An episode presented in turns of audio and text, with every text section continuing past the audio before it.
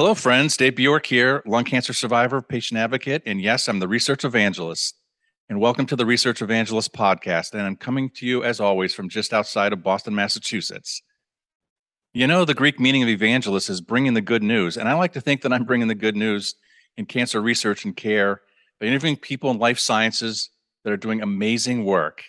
I call them brilliant but not famous. And well, the not famous part is ironic because they are all well known and respected in their field by their peers and in the communities that they serve but my next door neighbor might not recognize their name. So they really are brilliant and committed to their work. And I love meeting these amazing people and sharing a little bit about them and the work that they're doing. And I also believe in serendipity. So I hope that some positive things come from me sharing their stories with you and to the universe. So today, I'm really excited to have on my show uh, Dr. Uh, Chyke Doubeni. And Dr. Doubeni is Chief Health Equity Officer at the, uh, the Ohio State University Wexner Medical Center, and he's also Associate Director for Diversity, Equity, and Inclusion at the Ohio State University Comprehensive Cancer Center. He holds a faculty appointment as a professor in the Department of Family and Community Medicine, and he's a leader in the RAISE initiative focused on recruiting new faculty who have a research focus on health equity topics. Dr. Doubeni received his Bachelor of Medicine, Bachelor of Surgery from the University of Lagos College in of Medicine in Nigeria. And after some training in the United Kingdom, he completed family medicine residency at Duke University and a preventative medicine residency at the University of Massachusetts, where he also earned a Master's of Public Health degree. So, Dr. Doubeni, it's so great to see you again, and welcome to the program. Well, thank you. That's a bit like listening to your life. This is your life.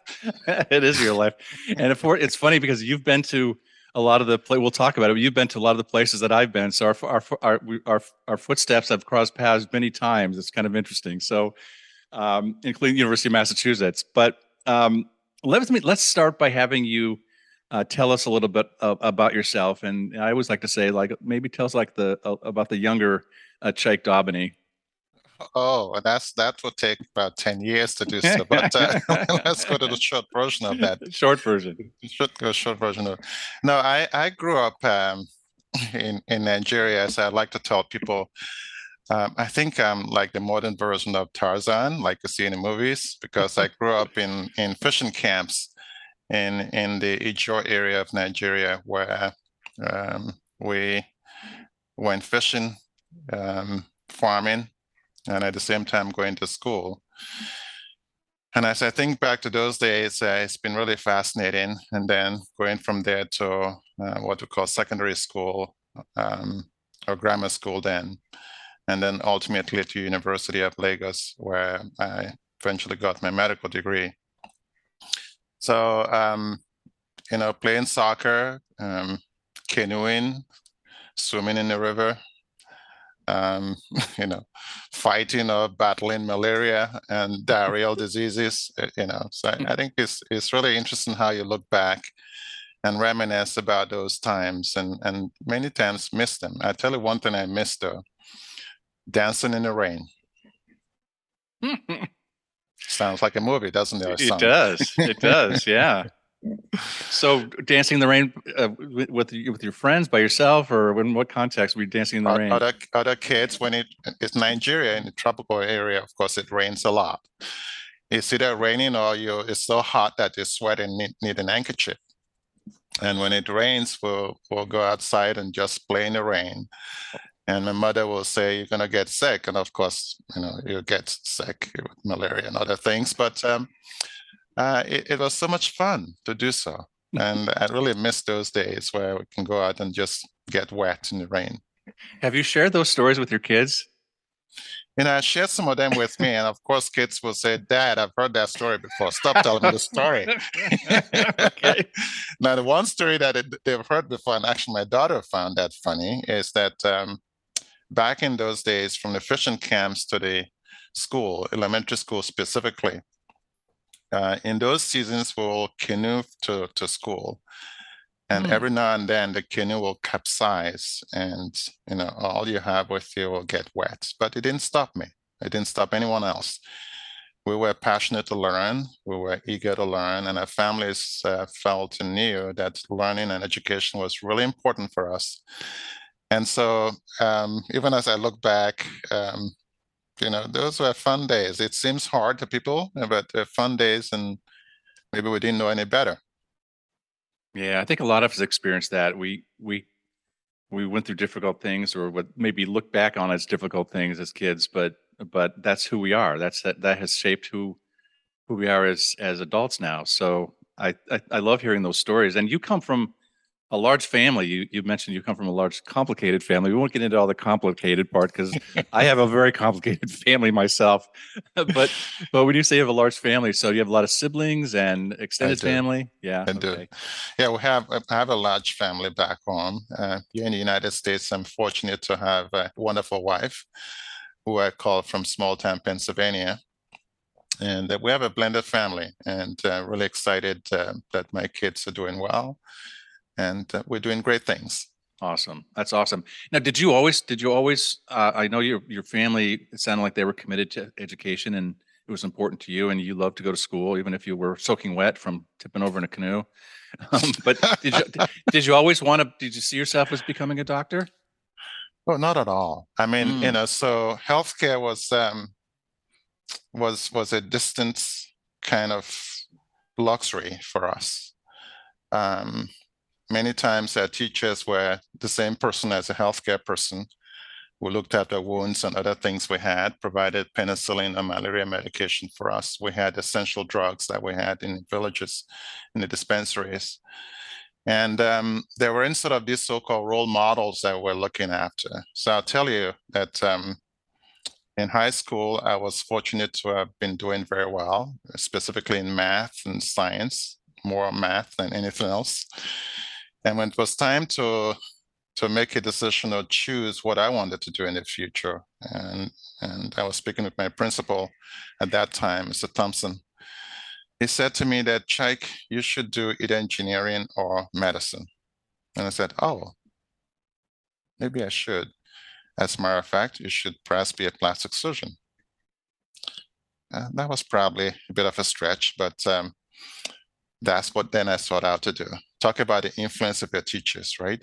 Mm. That was really the forming moment for me in terms of my interest in medicine. I began to realize what I could do as a medical doctor at that time. And here we are. That's amazing. Decades later, right? yeah. Yeah. Yeah. And um, when did you make the decision uh, to come to the United States and and and what was that like when you when you first came here? You know, Dave, that's a very, very interesting question because um, as a kid in Nigeria, um, as a kid growing up in a village in Nigeria, uh, we always looked at the West, United States, as very, very, very distant. Of course, at that time, growing up, um, even in the Biafra War, the tail end of the Biafra War, um, we receive literature from the West and from China and Russia, and we read those things mm-hmm. avidly. And so there was always this dream, and I knew more, of course, about England or UK than I did of the United States because of Nigeria as a Commonwealth, part of the Commonwealth. Mm-hmm. Um, you know, some of this may be serendipity, but I do think that part of the influence had to do with um, other people in our cohort of medical students, but also relatives who had been to the West. And so hear stories about their experiences and you know what they are doing. My aunt for instance um, um, did masters in uh, green bay wisconsin. And so i think a lot of those things got me really interested.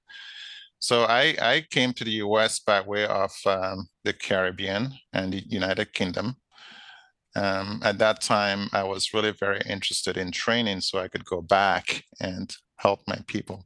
Mm. But that training was focused on becoming a plastic surgeon at that time until I saw the light, right? and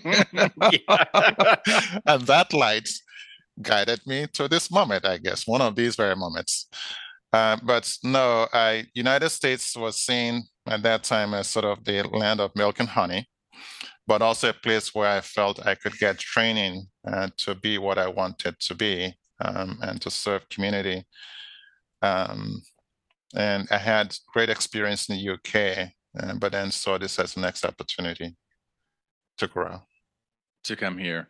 Yes.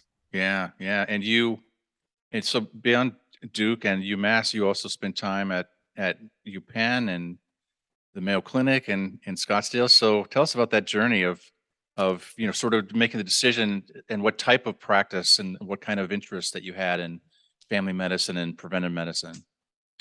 Yeah, so I, I would take us back to actually Wilson, North Carolina. After my training at Duke, I had spent mm-hmm. time at the community health center. And I tell this story because uh, back then I was completely oblivious of the concept of health disparities or health inequities. And everything was, um, you know, the land of milk and honey and promise, right? And, and I think in Wilson, North Carolina, I was smack in the face within the eyes and with what were the inequities, people who did not have access to care, um, who had these structural barriers or a system that's engineered that makes it difficult for them to get access to care, even when they had the ability or the interest or willingness to do so.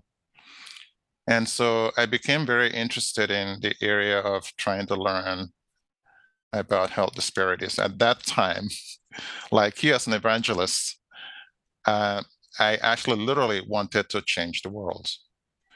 Right. My goal was to go and train so I can be part of a solution in addressing health disparities, uh, providing access to care, meaningful access to care to people. So that's part of the training the journey to Massachusetts. I trained to become a researcher for academic medicine, as you as you swear. And after that training, I was fortunate to have early successes. I'll tell you one of our earlier papers specifically on mammography for cancer survivors was syndicated across the country, globe, in over 700 outlets, news outlets. That was my first exposure to media. Uh, we can talk about how that went later. Um, and and I and I think the rest of the journey is being um, my my own journey and my own determination and will to bring my own personal contribution to, to that interest of addressing health inequities. And I'll tell you, just like health, inequities are created by meandering of um, barriers and obstacles, um, and so has my journey been. And, and I've worked really hard not to be um, stopped by any of those obstacles, but yet look for ways in which I can find partners and collaborate and gain help when I need it and um, lean in when I when I have the opportunity to do so, but also encourage others to do so because it's going to take us village for us to do this. Exactly. It's going to take a village. It's going to take commitment, a village. But I've always through this journey uh, known that we actually know the path to this. You know, we say it's like solving world hunger. Actually, we don't have to solve world hunger to address health inequities. Uh, we, we need to solve it in a meaningful way, but we can still get there without that sort of um, concept that, you know, we're going to solve world hunger, so it's impossible. We can actually do it. Yeah, sure I, we can. Yeah. Yeah, and I I I know we, when we first met, I talked about how I am, you know, personally am getting investing in this because I want to be an ally too, and used to feel like, well, who am I to, you know, you know, be part of the solution, and and, and yet I feel like I can be part of the solution, and I want to be part of the solution, and and the stories you had mentioned North Carolina, and I know that you had uh, sort of a shocking experience when you try to refer a patient you know, and you really saw that that you know even within the provider community there were people that that were had racist feelings about treating patients, which I I just I, and that wasn't even that long ago. And, and, you know, and for, to me that's still shocking to me, and it's still I, I I I can't wrap my head around it. I really can't. You know, as a as a white man, I just I can't imagine why people don't all agree that everybody deserves access to the same level of care that I could get, right? And I, I will share with you, and I've become a big fan of uh, at least this piece by Margaret Mead, who is a famous Mhm. um, anthropologist in Watertown, Boston, uh, Massachusetts. And and I can't do justice by without reading what she actually wrote in a piece Right. called "This I Believe," which is part of that NPR series. Mhm. And Margaret Mead said something along these lines that every human being has a potential to be anything that we dream a human being can achieve, irrespective of the color of their skin or their race. But once you're raised in a particular way, um, you become what that weighs. But also, she said something else. All of us have an intrinsic goodness in us, but also an intrinsic not so goodness in all of us.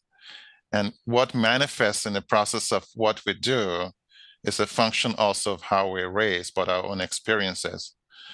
And I say this to say that, um, um, in my view, this is not being about white or being about black, but it's about looking at common purpose areas in which we have shared value and interest.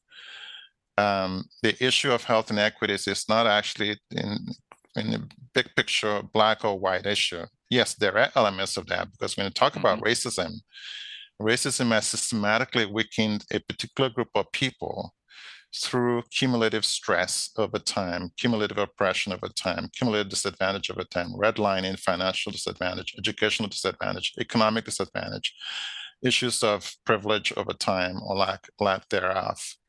But that said, if you look at rural America, there's enormous disadvantage. So imagine if you had combination of these things, it creates systematic disadvantage. You know, talk about the cancer you spoke about, lung cancer, right? Black people, black men in particular, have the highest rate and highest highest rate of incidence and mortality. And yet, in theory, they smoke less, which I actually don't believe is true. But uh, but I do think that this tells you how these things transcend race. And I know these things are going to be there, but we have to all work together as a people to be able to solve this. I can't solve this without you. And you need us to solve this because in the end, it's in our common interest that everybody has a just and fair opportunity to be the best, to be in the best state of health that it can be. I totally agree. Thank you. That, uh, the very love the way you articulated that, and I totally agree that uh, when I, I have a brother who lives in Charlotte, uh, North Carolina, and it, I've been in Charlotte, by the way. You, you heard my story about Charlotte? no. Okay, no, some other time. Okay. Going. Sorry about that. what I was going to say is that uh, we went down to visit, and we my my son was looking at the University of North Carolina, and so we went to you know Raleigh Durham, and um, and then we drove to the Outer Banks because while we're here, we're, we might as well just do it. But once we got sort of into the rural part between Outer Banks and Charlotte, it was or uh, Raleigh Durham, it was shocking. Mhm. You know the the the level of poverty that we pass through these these little towns in between, and then you get to Outer Banks, and it's like these ginormous beachfront homes, and it was striking to me the difference between the haves and the have-nots. Mhm. Uh, not that it's it's it's everywhere; it's here in Boston too, but Oh, yeah. but to me it was just really striking and i and i'm thank you for pointing out that i i agree that it's not just a it's not just a black and white issue it's certainly people that that don't have access to mass, mass general like i do or have good insurance like i did or you know or have support from my family like i did and i speak english and all the different things Mhm. um it, it is it's it's a much deeper thing but thank you for allowing me to be part of it and to work with people like you to you know to solve it well i'd love to have you and you mentioned the mammography study but i'd love to have you i know uh, we were introduced by uh, dr carbone david carbone um, at ohio state um, who for my listeners he's the runs the thoracic um, oncology uh, program at, at ohio state. And i know that you've done some work in lung cancer and, and other areas. So i'd love to have you share any of the anything that you're really proud of that you've done whether it was at mayo clinic or at ohio state or Yeah. some of the some of the some of the work that you're doing in, in health equity. I'd love to have you share with us. No, thank you for that opportunity to, to talk about lung cancer because um, you know, we've done extensive work on colon cancer and and really eager to apply those lessons to lung cancer. Um, lung cancer is one of those conditions in which, for most of them, I, I, know we can prevent them or detect them early, and and so it shouldn't have these big, big gaps. But also, the amount of death that we experience is caused by tobacco for the majority of cases, for for instance. So I will point to our listeners a number of uh, things that I think are really important. One is the screening guidelines. I was fortunate to be on the U.S. Preventive Services Task Force which makes evidence-based recommendations to improve the health of all Americans. And the task force on last round of recommendations lower the age to initiate screening, but also the number of pack years that should be considered in, in for people to get screened for lung cancer. And, and the good thing about lung cancer screening, although it makes it probably slightly more complicated, is a requirement for counseling to prevent or to reduce uh, ongoing smoking because smoking is by far the most important risk factor. Um, there's one paper we did which I want to share with the listeners, and because I'm a family doc, and as a family doc, I see myself as one of the front lines of um, care uh, in the interface and people come into care when you're still well or you want to prevent disease. You see a family doc, an internist, or a pediatrician as for children, and family docs see all of them. And unfortunately, the, the uptick of lung cancer screening hasn't been to the level that we want it to be. And so we did a paper, for instance, that uh, looked at the steps involved and how lung cancer screening can be implemented, and studies have shown that it can be implemented well in primary care settings. So, you know, like here, one of my dreams is to get that implementation of lung cancer screening, but also smoking uh, history and smoking cessation counseling and treatment in primary care to be more routine and easier to do. Um, the other work that I'm really interested in doing, Dave, is about understanding the difference between rural and urban areas in terms of uh, screening for lung cancer. And this is because, to your point earlier, you know, when you get out of the urban areas, the distances to care begin to increase, right, uh, over time access to facilities like telehealth, telephone, or telecommunication resources begin to sort of essentially fade away. And hopefully we'll rectify some of those. And lung cancer screening requires a level of expertise that you can't really have at many of these smaller facilities in rural areas. So telehealth and other things can help, or so-called Project Echo types of things can also help.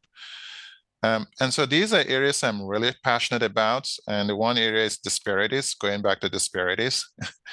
um, I talked about the fact that the death rate among African American men is um, highest among um, uh, people, subgroups with lung cancer, diagnosis and death.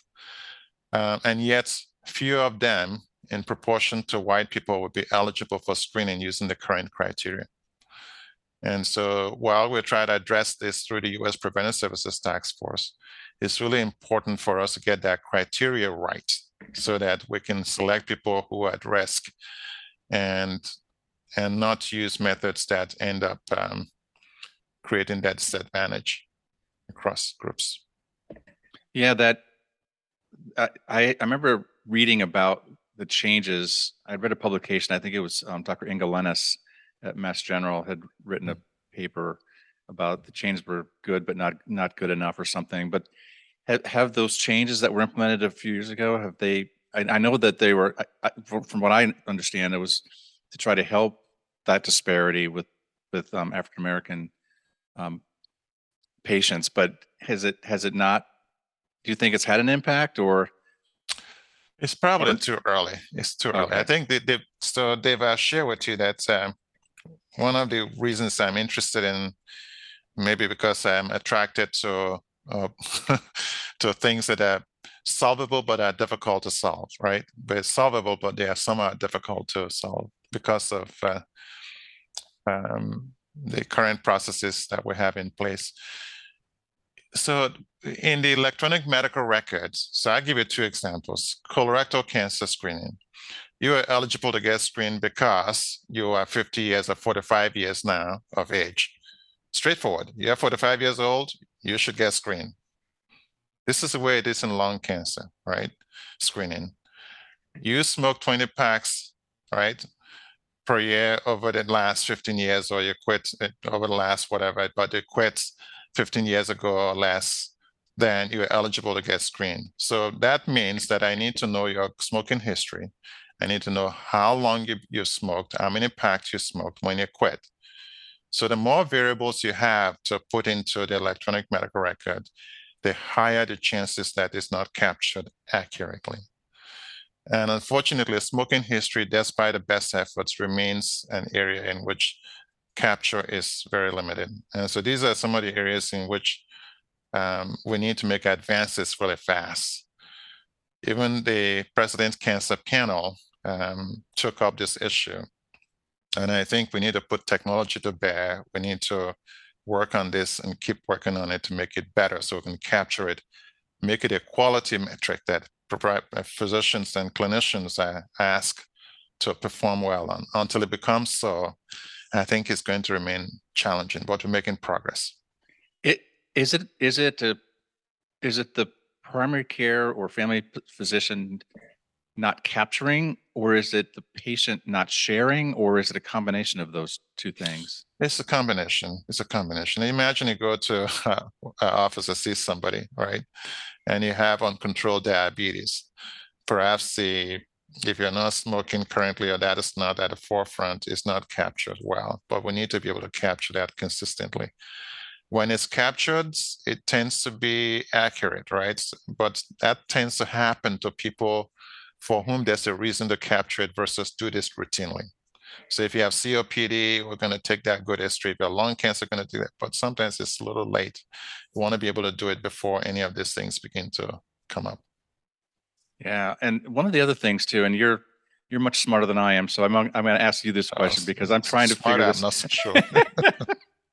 that you know, I'm always curious. You know, and I know that because uh, addiction to tobacco is one of the biggest risk factors for you know getting lung cancer. But of course, there's still that 15 to 20 percent of us like me who who didn't who never did smoke, and and the the screening rates for those who are eligible from the task force that you were on, and if only five or six percent of people are getting actually getting screened, that's just pathetic, and that is just that is unacceptable. Yeah. But what about the folks that you know that I read a lot about a lot of like younger women getting afflicted with young cancer um, and not having symptoms until mm-hmm. later stage. So I just I'm just trying to understand like that that part of it and like because it's certainly with colorectal cancer it's an age thing, right? In lung cancer, it's not an age thing. You're not going to get screened for lung cancer because you turn 45. Yeah. Uh, but what? How do how do you address those? Because that's a significant number of patients. You know, that's still 20 to 30,000 patients probably a year um, that are getting lung cancer that never smoked. Yeah, lung cancer is one of those um, things that can be devastating, right? And, and mm. so, and the earlier we catch it, we know that the better people will do. And and for those who don't have the so-called risk factors or the factors that we use to triage for screening, um, and at this time it's about being 50 and 20 pack year history, you quit for 15 years or less or still smoking currently. Um, we have to be alert to symptoms. And unfortunately, to your point, when people don't fit those traditional categories, it can lead, lead to delays in diagnosis because, oh, you don't smoke, so you shouldn't get. But that is your point is really an important one for our listeners that it's not all about smoking. Smoking is really, really important, but it's not all about smoking.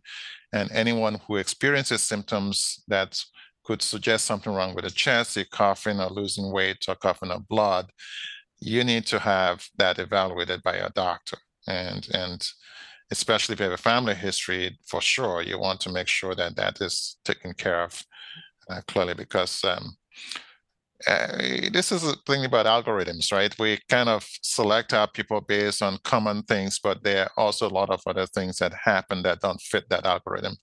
And it's just having that high index of suspicion or making sure patients receive prompt care for symptoms they, they present with. Yeah, definitely. So, so you've come a long way from Nigeria to Ohio State, and you've you've how long have you been at Ohio State? Oh, I've been here for a long time, as in Seven months. No kidding. Having him seven months. I thought you were relatively new there. so tell tell us what you're tell us what you're uh, you know most excited about in, in your in your in your new role at, at Ohio State. You've had an amazing journey, but here you are now, um, leading a very important at a very important institution. Um, and of course, you know Ohio State. It's in Columbus, and Ohio is a very there's a lot of rural parts of, of Ohio for sure. Uh, but tell us what you're most excited about and, when, and what you hope to achieve in your new role.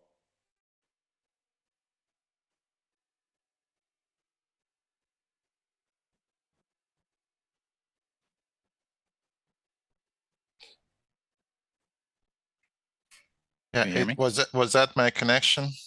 Yeah, you, you froze for a minute. Oh yeah, it happens. I'm so yeah, no worries. Did you, yeah. you did you, you were able to hear me though? Yeah, so, yeah, I, so I heard the first part of it. I'm in Columbus. Columbus, and I said there's a lot of rural parts of Ohio and challenges in, in Ohio, but you're at a very important institution. So can you yeah. tell us tell us uh, what you're most excited about uh, in your in your new role at Ohio State and what you what you hope to achieve? No, I'm I'm really in my role. I, as you said earlier, I am I'm the chief health equity officer, um, which means that I lead efforts around DEI broadly, including accessibility, um, for the Ohio State University, which is the premier state institution in the state of Ohio. And, um, you know, I'm really excited to be here to help lead um, work around uh, advancing health equity, uh, addressing the structural barriers. We've now put together uh, initial uh, form of the strategy around five key areas and looking to implement that. And those areas about, uh, broadly speaking, inclusion, or we'll call it include, uh, care as in um, being inclusive and high quality care. Then the next one is co-creation, which is uh, community engagement. Um, the, the, the fourth is about research or innovation. And the last about advocacy, we'll call it champion. And I tell you one thing though, uh, we've made a lot of progress and we were fortunate to receive the Spencer Foreman Award from the WMCA um, for community engagement in, in, um, in nationally uh, in the state of Ohio.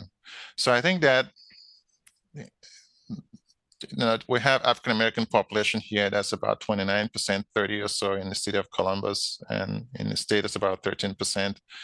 And to your point, there's a large rural section of the state, including Appalachia. And we have an opportunity to develop strategies to address uh, disparities or inequities across these populations. And at the same time, address the structural issues of uh, racism and other challenges that we have all collectively working to, uh, to improve. Um, I, I, will close out, David, by because this, this is important to me to, to share with our listeners um, there are two things that I that that I'm really uh, think important. One is about the quality of care. You know, so we have to have the highest quality of care possible. And that quality of care, highest quality of care possible, has to be accessible to everybody or everyone. Without those two things combined, we really can't achieve the ideal of health equity. I hundred percent agree. I, I, I, I say it all the time, you know, to, for me personally, as an ally, as someone who wants to help create change, uh, I feel like everybody deserves access to the highest level of optimal healthcare. Period. I, I, it's to me, it's just, it's just, it's just the right thing. I mean, it, you know, when I first got into healthcare, I was working in financial services before I before my cancer diagnosis, and and once I got sick, I realized that I wanted to. I I didn't care about that anymore. I wanted to do something I could make a change. So I mm. went into patient education because my relatives are from rural Minnesota. Mm-hmm. Uh, in fact, my my aunt Lottie, you know, was from uh, War, lived in Warroad, which is on the Canadian border you know, up mm-hmm. past the you know, the Native American reservations and sort of this tundra land up there where you're 300 miles from Minneapolis. Mm-hmm. What about those people? They deserve access to care, but there's so many barriers for them. They were they were poor, and they mm-hmm. going to the Twin Cities was a big deal. That was like that was like a you know. So I get very passionate about this as well. So I like the way that you you, you put it in those simple terms. It's not simple. The solution's not simple, but Yeah. but I love the I love where you stand on it. And I'm I'm really grateful for for the work that you do. I'd like to to I I always ask my guests one last thing. I outside of work, not to put you on the spot, but you're a funny you're a funny guy, so you're not going to worry. About, I'm not worried about you. outside of work, tell us something that you're passionate about, or people that or that people might not know about you.